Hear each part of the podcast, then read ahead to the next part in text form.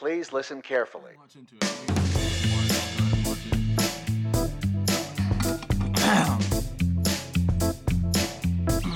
so, welcome in everyone.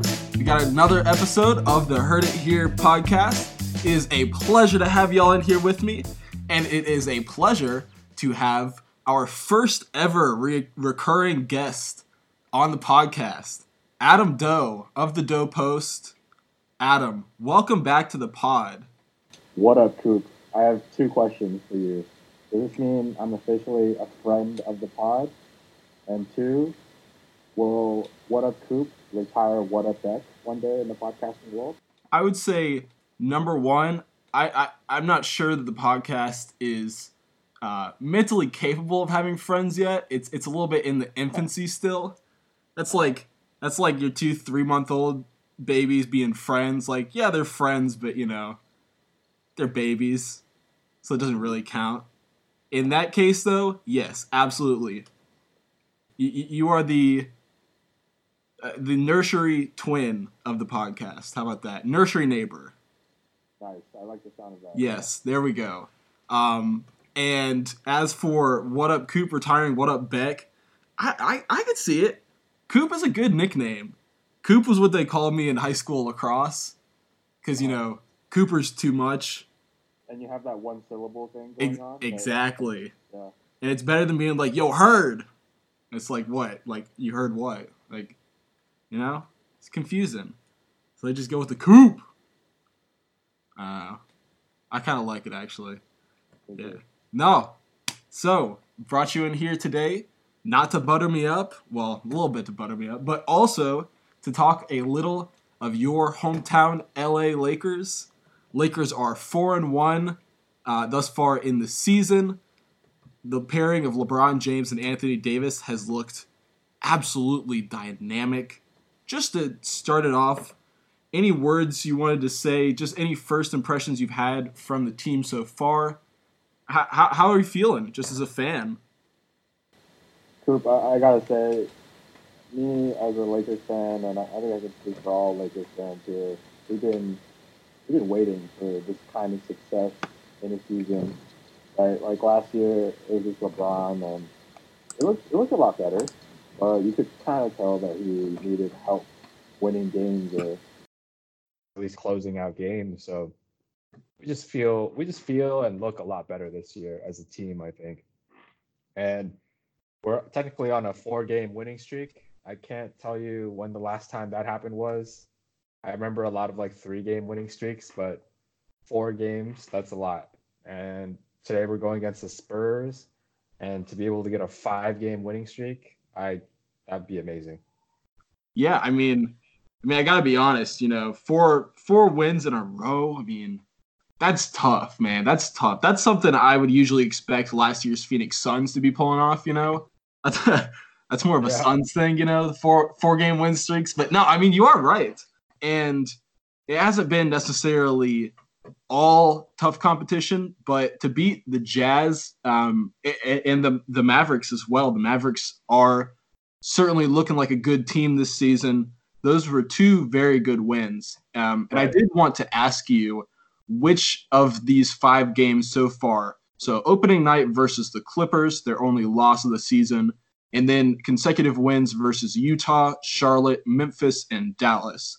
In which of these two, uh, in which of these five games, do you think we saw the the most insights um, that that would be helpful in gauging how this Lakers team works out in the long run? I gotta go with like Dallas, right? And if not Dallas, then I surely would have gone for Utah probably. I feel like those uh, those two teams are the strongest out of the. Well, Clippers they're they were really good on opening night, but something something happened between game one and game five, right? So, but I'd say the matchups like uh, tell, told us a lot. I'd say Dallas for sure, just because of how extraordinary Luka Doncic is and uh, how much KP has proven. Um, uh, he's proven himself again as like he's not just a, a injured player anymore. And I- just remember checking the scores for for that game for the Dallas game, and we were just down for a lot of the game, and then we just came back. Danny Green shot that last minute three. tied it and won it in overtime. I just I just think that Dallas game was the most telling for sure.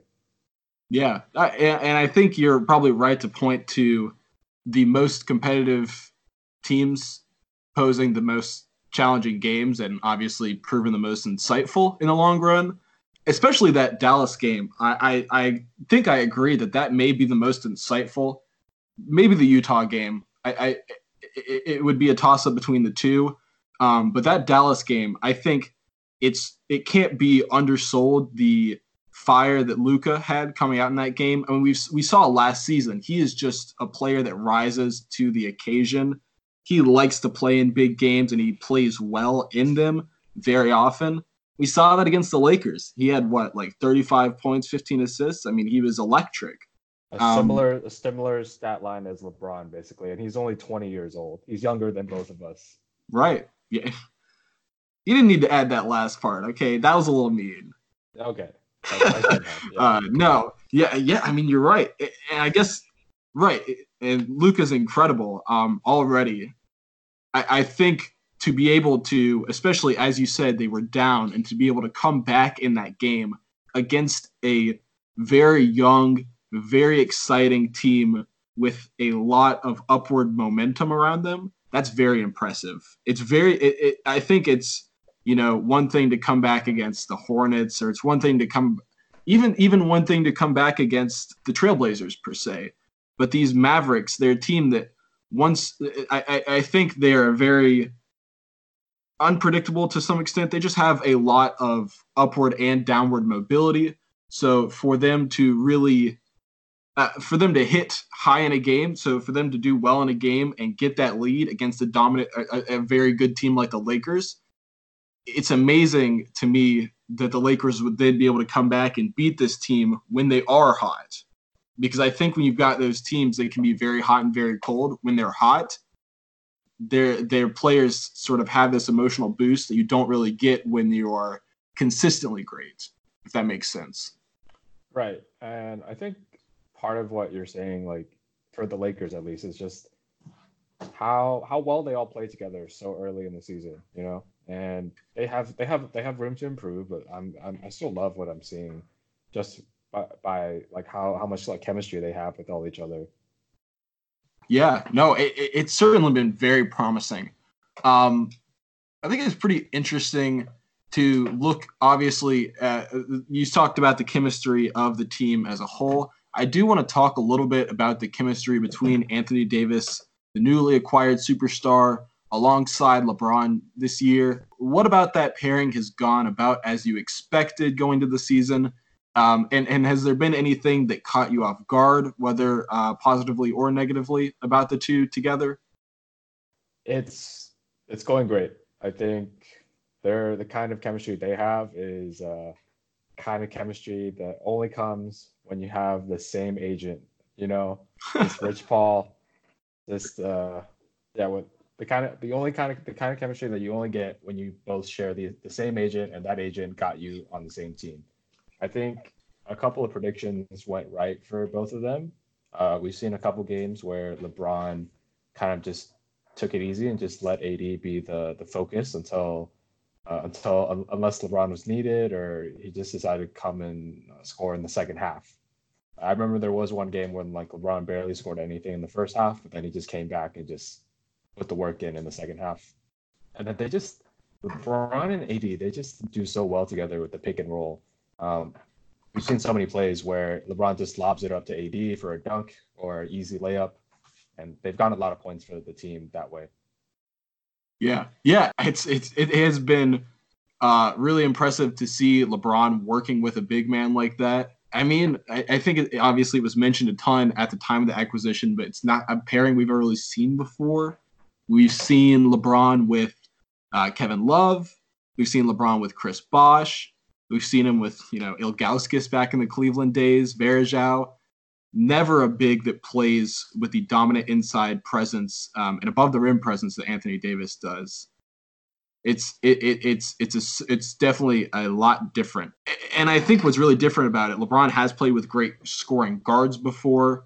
I mean, Dwyane Wade Kyrie Irving. The the difference those guys are able to get their own shot off. The reason Kevin Love and Chris Bosh sort of fell to the wayside is that they weren't able to create their own shot, and LeBron wasn't really facilitating for them. I think LeBron just likes playing with an inside scoring big man more, though. It's just it's just a lot easier when it's AD too. Um, how how much of a focus does it seem like LeBron has in most of these games on getting AD scoring early and often on offense? I can kind of see just uh, from the games I've watched, like LeBron definitely tries to pass it to AD more than the other players. Not like to a significant amount, but you can kind of see like where where where he where where he's thinking when he's trying to make a pass. But I wanted to ask you like for AD, like what something that's might have been unexpected was just like how many times he's posted up and just ended up turning the ball over, if you know what I mean. Like he he he, he he's he's gotten double teamed a lot so far, and he's or he's forced to take like a very bad or contested jumper. What what do you think about that? Yeah, so I mean, I, I, as I'm, I've I've only seen a couple of games. I told you that earlier, but um, in the games that I've seen, I would say that I have certainly noticed that. And just looking at his turnover numbers, you can notice. I mean, you know, LeBron having four or five turnovers a game is not shocking at all. But for Anthony Davis to have those numbers is a bit surprising. He's not necessarily a playmaker or even a. Certainly he has a high usage, but he's he's nowhere near these you know lead ball handler ball handler usage levels. Um, I would say a lot of that is probably just confidence building. Um, one and two, a lack of other options. I, I, I think, I think it's probably, to be honest, more the second that it's a lack of other options. That they're just there's not really any any real pick and roll ball handlers other than LeBron. I mean, Quinn Cook doesn't really run pick and rolls. I mean, Caruso Caruso just hasn't really been producing. So I, I think to me, it's just that if if LeBron's not initiating the play, you're not going to get a great play. So having Anthony Davis post up is probably just the best of a bunch of pretty mediocre options. Right. Yeah, I can agree with I can agree with that as well. What's well, I guess what's your take on it? I just think I, I'm worried that long term uh, let's say when we get to the 20 game mark, 40 game mark, um, I'm worried that AD won't be as effective like by himself compared to both him and uh, LeBron playing together.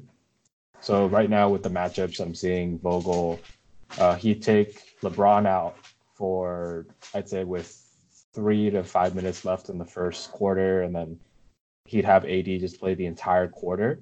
I'm interested to actually see like the numbers on this and see like if AD benefits more or uh, benefits less with LeBron uh, on the bench.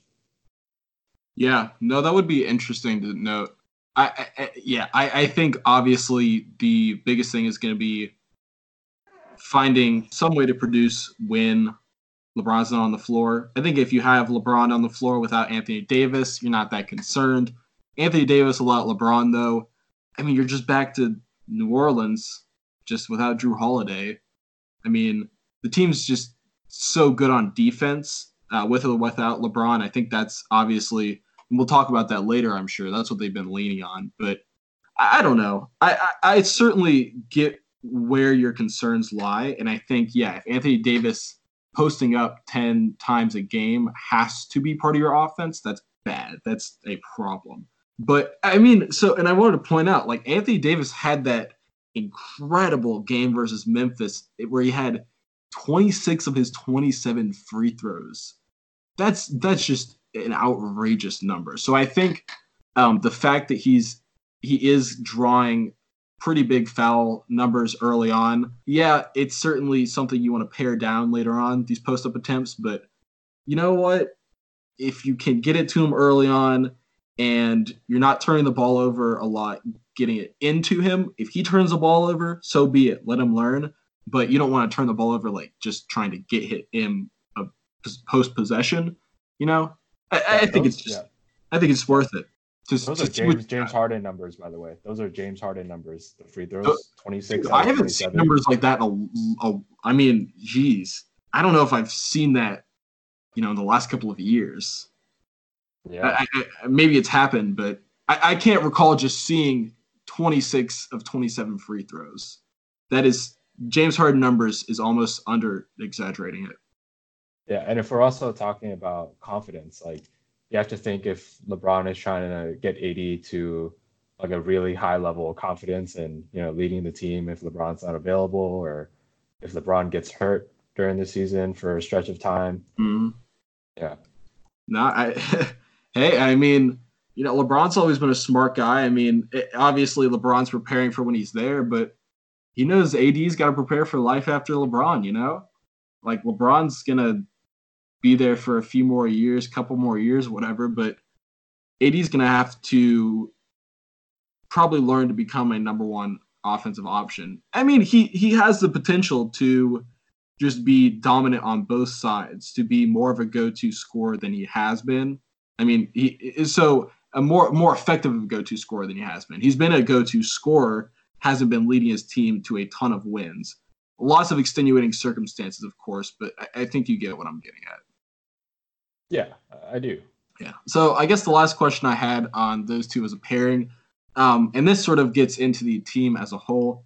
As I mentioned, the defense has been stellar. I'll give uh, some stats on that later, but what just just has there been anything you've noted just uh, chemistry wise between Anthony Davis and LeBron, or just the team as a whole that has really stuck out to you or been different from last year?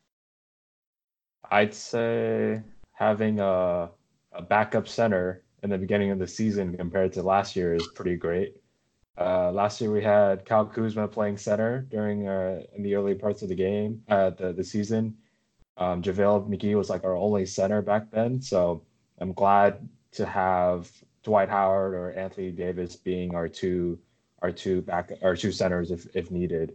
Dwight Howard though, like I I fully endorse this guy coming back to the Lakers during the offseason. So I just love how hard he's playing. Uh, I know it's only we're only five games in, and uh, he might uh, the energy might fade, but I love what I'm seeing, and, and, just watching the home games. You, the crowd loves Dwight Howard as well. You know, he, he, every time he blocks or just gets a rebound, like everyone loves him for it.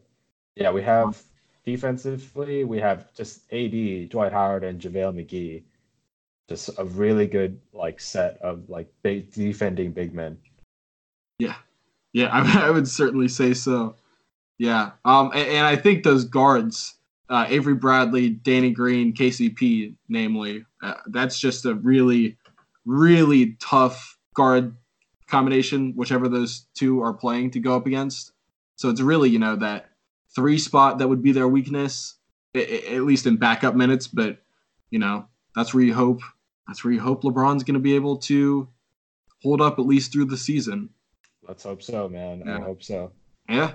All right. So let's move on and talk about uh, a couple of the other starters. Um, Danny Green. Danny Green was widely sort of touted as, at least by the basketball intelligentsia, you know, the Dave DeFore types that I, I, think I think this is one of the things that's like uh, unpopular opinion, but it's actually every ninety percent of people's opinion. The Danny Green was likely the third best player on this Lakers team, uh, rather than who, who I think fans would consider to be Kyle Kuzma. I think that's probably been borne out through the first five games uh, pretty clearly. Danny Green looks like the third best player. Question though here: Does Danny Green look like he can be the third best player on this team and have them be in title contention? I mean, this that first game against the Clippers, especially seven and nine from three, uh, the game winner or the, the overtime shot you mentioned. I mean, it's possible. What do you think? I think right now he is, but we're we're just waiting on Kyle Kuzma to start getting um, his minutes back, right? His starter minutes. Uh, they only played him about 18 minutes uh, at the Dallas game. They didn't want to play him too much, so we're really just waiting for Kyle Kuzma to come back and to see uh, if he's fully recovered and if he's if he'll be playing in the same way that he played last season. But I think if Kuzma does get back to where he once was, I think Kuzma would be the third best and Danny Green would be fourth. Because when I think of Danny Green, I think mainly of just his shooting ability, right? I feel like Kyle Kuzma can just contribute to other parts of the game more than Danny Green can. Specifically, probably rebounding, rebounds and assists, right? Danny Green would be the better shooter for sure, but rebounds and assists, blocks, I'd say Kyle Kuzma takes it. Yeah, well, and I think the biggest thing you would point to would be, um, I mean, as you mentioned, these Anthony Davis minutes without LeBron James, um, the fact that Anthony Davis is trying to create so much with these post ups. Kyle Kuzma is the remedy there.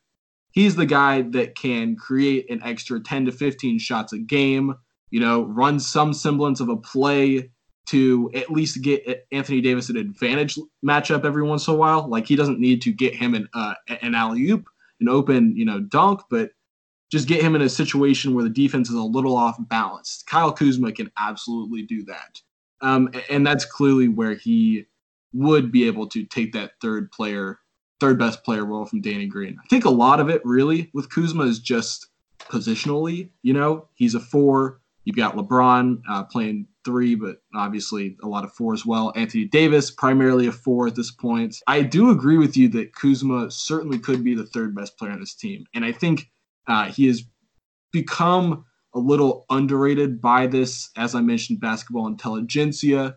Um, I, I think I think this is just a community that likes to be right. And if you can't be the first one, just be a little more extreme.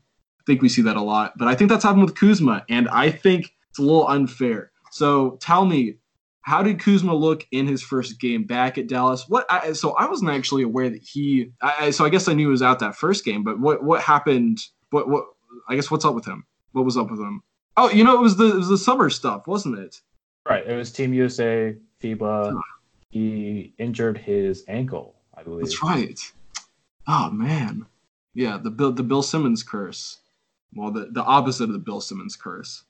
What, do you mean by that? Oh, he did. He had the whole uh, Jayson Tatum injury situation.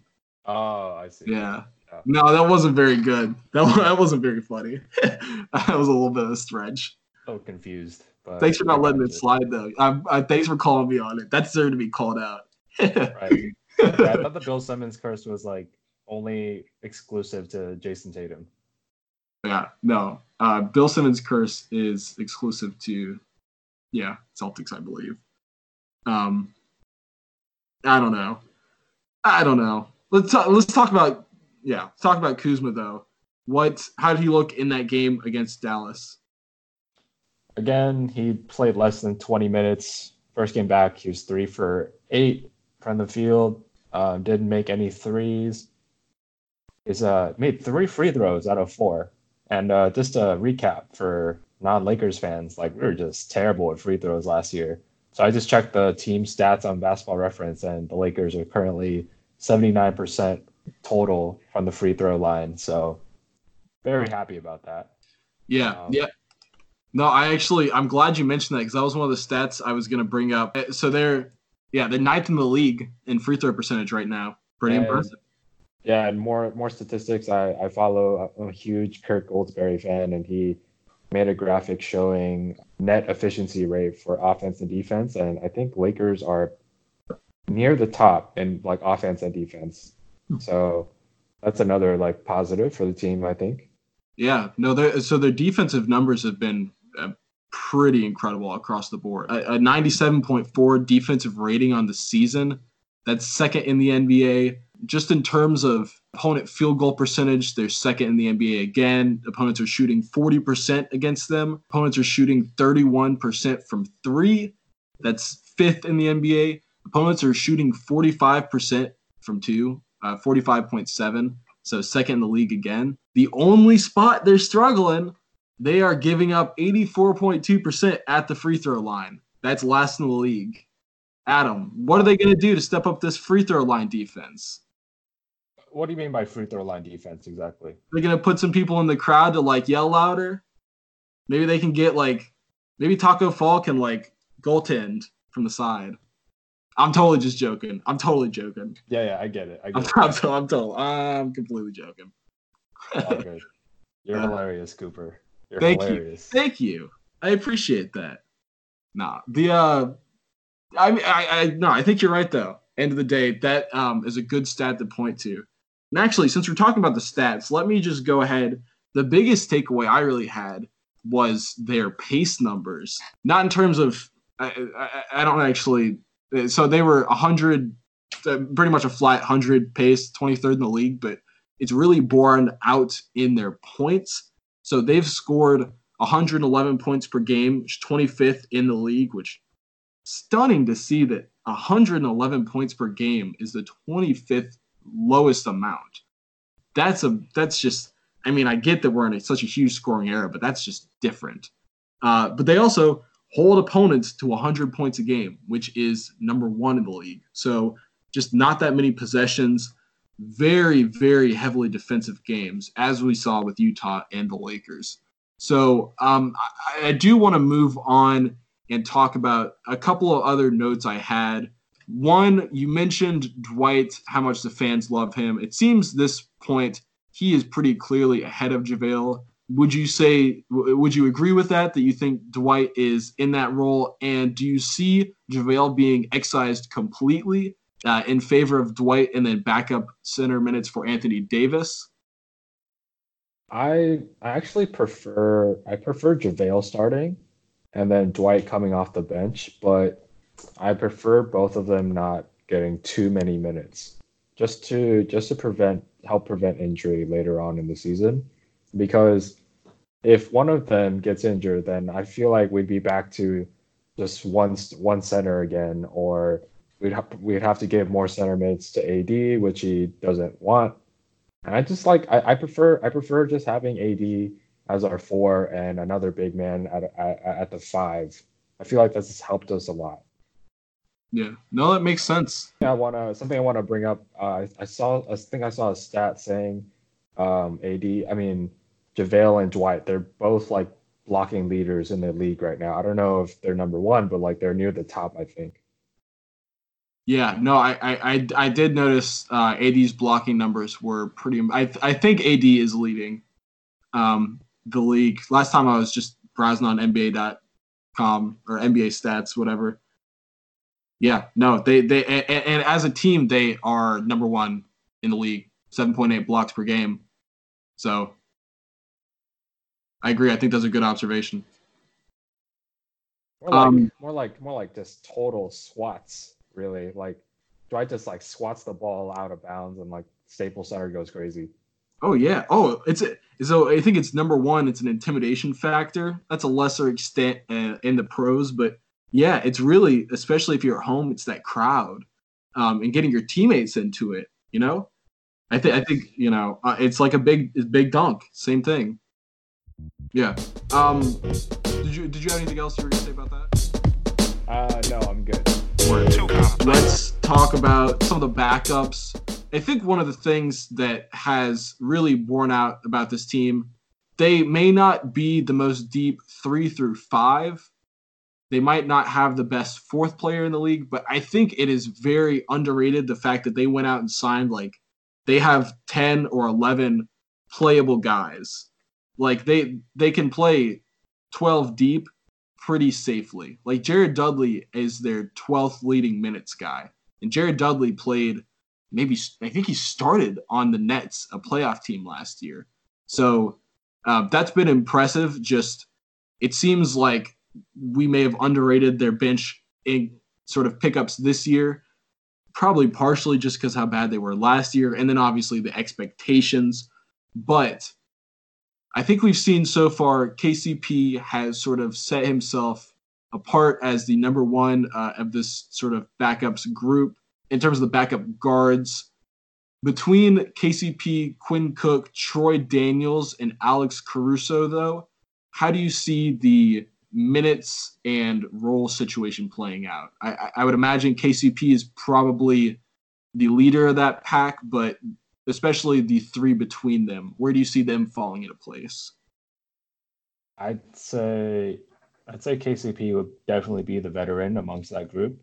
I'd, th- I'd say Quinn Cook would be second. Troy Daniels, Alex Caruso, they'd be third or fourth in terms of best player, I guess.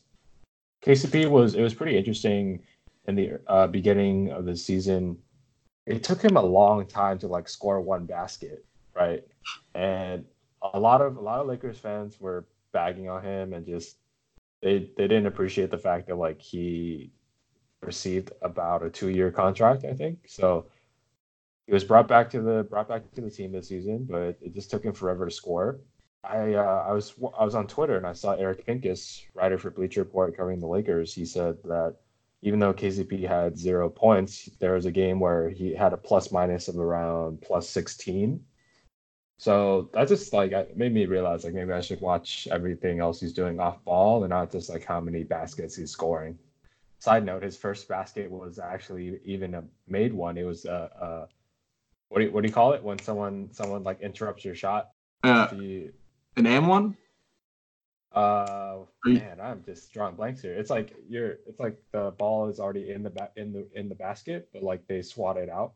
Oh, um, like interference. Yes, basket interference. basket interference. Yeah. So, yeah, that's just a funny, funny side note. I think where his first basket funny. this season wasn't technically didn't even get in the it goes through the net. That's a that's a pretty KCP move right there, actually. Yeah. No, I saw I saw some. I, I try to like stay off Twitter these days, but I was like on it uh, yesterday, and I saw some video. KCP is just a little, a little GIF, and it was like KCP is canceled after this shot, and he just like goes in the lane. He pulls up from like eight feet and like airballed it, left it like three feet short. God, it was so bad. Uh, I mean, when he hits, he hits though, and he does a lot of other things well. I mean, there's there's a reason, you know, he's clearly the best of that group. Like that's not we're not joking, you know? Like he's a good player.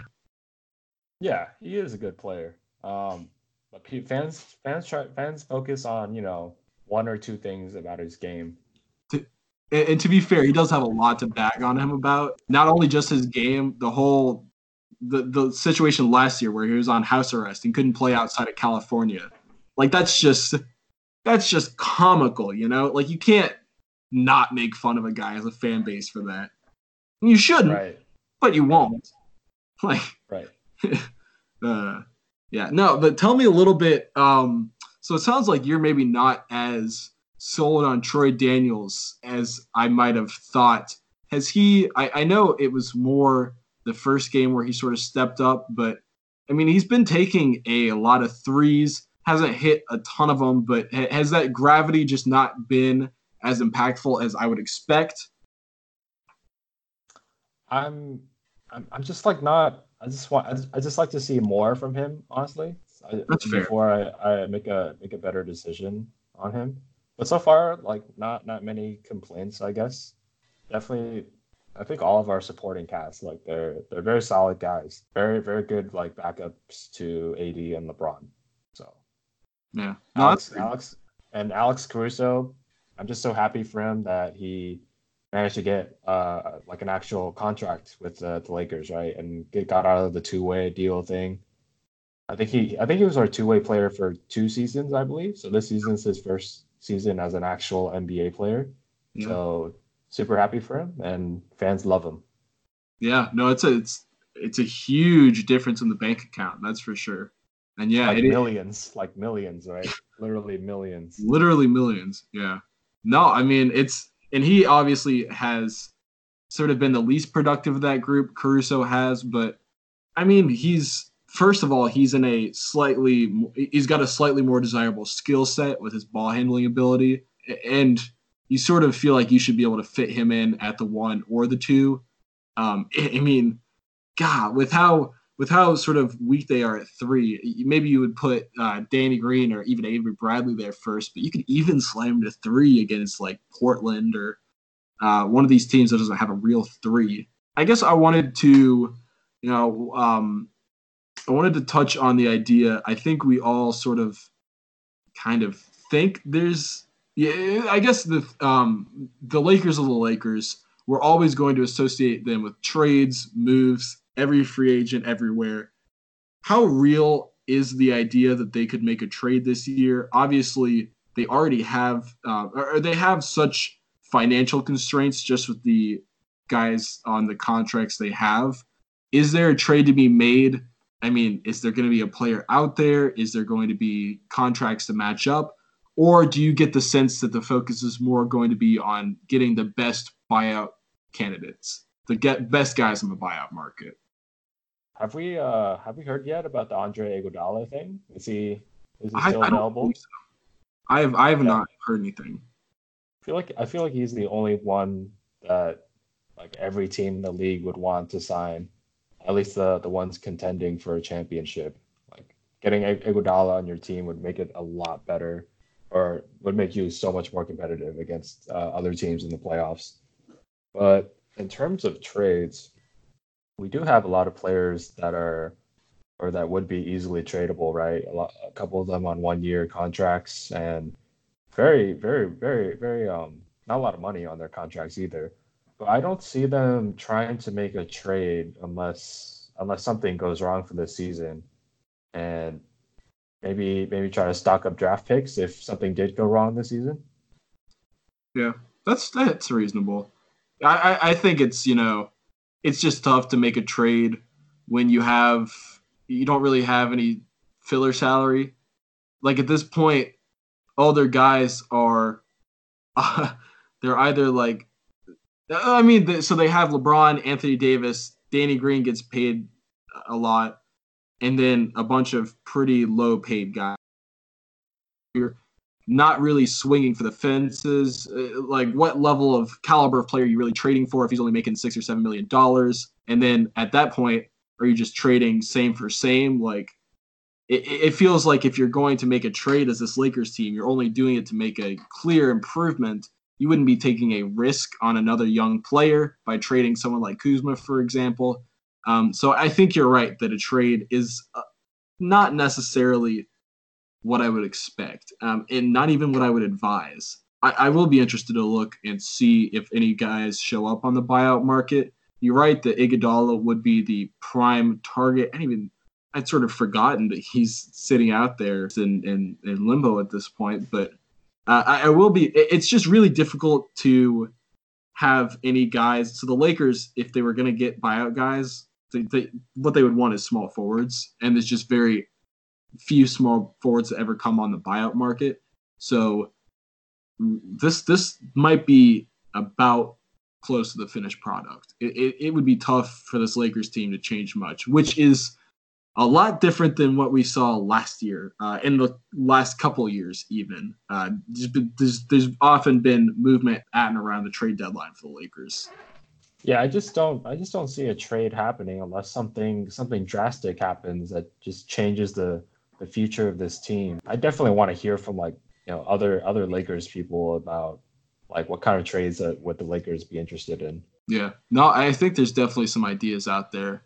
I have to look more into it, and I think it'll come um, become a lot more clear the next you know 10, 15 games. You know, we still don't even know really whether Bradley Beal is going. Uh, actually, he signed that uh, contract, so he's not going to be eligible for a while, isn't he? Yeah, yeah. Yeah, never mind. God, I, I'm so I'm I'm so far behind on like all the extensions and stuff. I just read, read I, I- recommend reading John Hollinger's pieces on the Athletic. He he writes a lot about like salary cap stuff. Okay. Yeah. So- no, I, I really need to sit. I might do like a whole podcast on just like the uh, the rookie extension guys. There's so many like that got them that I wasn't necessarily expecting. Like J- J- I, I did not think Jaylen Brown would get an extension. I don't think anyone did. yeah, yeah, true. Let's let's talk about. I think this is going to be pretty much the last thing. How so? I mentioned a little bit earlier this defense. I talked about those shooting numbers, block numbers. Just their personnel um, makes a ton of sense. How elite is this defense? Like, do we see it being a top 10 defense, or is it more of a top five, top three defense? Um, and how does it match up against the best teams in the playoffs? So I think the way I want to look at this and the ways to sort of end this is frame it. How are the Lakers going to look in the playoffs this year? Who's their biggest competition? And for me, I put down the Clippers, Jazz, and Rockets as the three teams I'm most interested to think of how they would match up with next season. So, do you want to maybe start just by look since we already saw them versus the Clippers and the Jazz? Why don't we talk a little bit about how the defense looked against the Clippers in game one? Why don't you just tell me what was a little fluky about the defense and then what we can expect going forward in that Clippers game? I'm not sure about defense in the Clippers game, but I would I'd, I'd attribute it more to just like game one opener.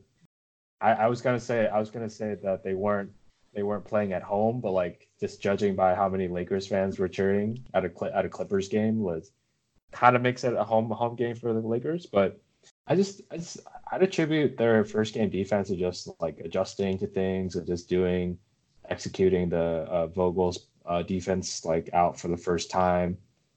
And then comparing it to the later games, what I've noticed is that players, um, well, LeBron really, he, he he's trying a little more on defense than uh, games last year, I think, which is kind of surprising. But you still have AD, Dwight Howard, JaVale. They're getting the blocks like we discussed earlier. I think our defense. Wait, so can you just repeat the question again, just to be clear? Just talk a little bit about, yeah, just in the general, how does this defense match up against the best teams, like the Clippers uh, in right. this case? Right, right, okay. Well, first off, chemistry. Lakers were a, pretty much a brand new team, right? So we're still learning, we're still improving. Clippers are a lot more established. They have a strong foundation. I'd say I'd say Clippers like in a playoff series, Clippers like are, are better than us in almost every way. We'll have to see. Definitely see have to see more games to make a better judgment call on that. In terms of like top five, top ten defense, I'd say right now we're top ten for sure. I'm too hesitant to like narrow narrow it down further though. How who was um who who was predominantly guarding Luka in the Dallas matchup? I don't remember. Uh, okay. Uh, why do you ask? I, I would just need to. I, I was just curious. Um, I so I guess sort of to play into. I think the most interesting defensive thing is not necessarily going to be the front court, just because I think that's sort of established. Um, AD and LeBron, that's going to be awesome. Duh. What I really want to see is if you're putting like Avery Bradley and Danny Green as your backcourt, you know, uh, or if if if so, let's say they match up against Portland. Portland doesn't really have a three, or Denver. Denver doesn't have a three, uh, and you have Will Barton. You can go Avery Bradley, KCP, and Danny Green. Like that, that's stifling, man. Like Avery Bradley was a phenomenal one-on-one defender in Boston, and I don't think he's, you know, I don't think he's lost that. I think it's just not, you know, not it's not going to be there as much if the stakes aren't there. Um, KCP has always been a great one-on-one defender, especially on point guards. Um, and Danny Green, like I, I, don't really need to speak on Danny Green's defense. Those much more knowledgeable have spoken plenty on it already.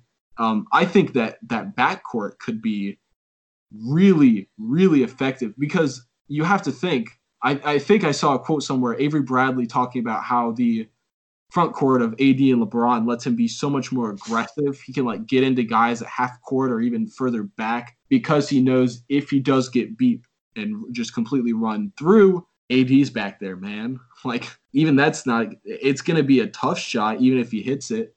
So I think these guards are going to have so much freedom to uh, be aggressive and attack the ball handlers um, which is going to lead into better defense in the front court, which is going to lead into better defense in the back court. I think it's just a sort of positive feedback loop that I think is going to really pay dividends. So I'm really excited to see.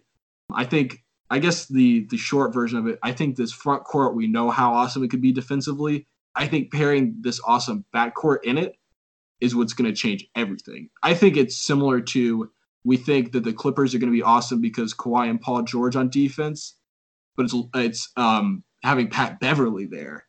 That's what's going to turn it from a great defense to like incredible defense. Yeah. Yeah, and we also just have to worry about our bench defense as well, because the Clippers, you have Lou Will and Montrezl Harrell coming off the bench, and they they've been playing great together. So our bench defense will probably like decide it. I think. Yeah, yeah, but I think that's actually the benefit of sort of what I'm talking about with that core of three guys is uh, the teams that have those explosive bench scorers, uh, bench guards at least, i.e., Lou Will. Well, if you started Avery Bradley and Danny Green, you got KCP on the bench to match up with him full time. Uh, yeah, so I, I think that could actually be one of their strong suits the Lakers is that they've got that third defensive guard, and all three of those guys are you know solid. To I mean, Danny Green is good offensively, so they I, I think the backcourt could be really good defensively as well, which is why I think this defense could be top three. I mean, Sixers are probably number one, Jazz are probably number two. I, I could see the Lakers being the third team, regular season at least, especially. I'm I'm really excited to see how it plays out. Let's not get our hopes too high, Cooper. Uh, I don't uh, think that's unrealistic, man. I've been down this road before, Cooper, as a as a Lakers fan, and uh, yeah, I just I just need to see more games. Let's uh, you know, we need to talk again at 20 games at least. All right, that's fair, and I'm gonna hold you to that. All right, all 20 right. games, man. Adam, this was a pleasure. We went a little longer than we said, but much longer than I'm used to, but much longer than last time. So hey, we're getting there. And we talked about only one team, Cooper. Only oh. one team. Oh man. We did. Lakers are looking good. I'm excited to see where they go. Any closing words? Anything you want to plug in there? Um, uh, obviously, if y'all haven't already subscribed, you should be subscribed to the Doe Post. Come on now. Definitely subscribe to the Doe Post, K U C I colon the Doe Post on Apple Podcasts, Spotify, but also wanted to plug the draft class as well, our uh, sports business classroom project that's going on. We are responsible for the Avengers NBA Twitter mashup video that went viral when the season started, and uh, we're hopefully we get another viral tweet in the future. Yeah, make sure um, and I'll, I'll I'll eh, definitely link the podcast. Um, make sure y'all keep an eye out for Adam and his work. Adam, thanks for coming on again. It was a pleasure to talk Lakers. Um, I I'll definitely have to have you on again soon. Any any final words you have for the Lakers fans out there? Go Lakers. Beautiful. Couldn't have said it better myself. uh, yeah. Thanks, man. I yeah, appreciate thanks. having you on. Yeah, you're welcome. I'll see you soon. See ya. Peace.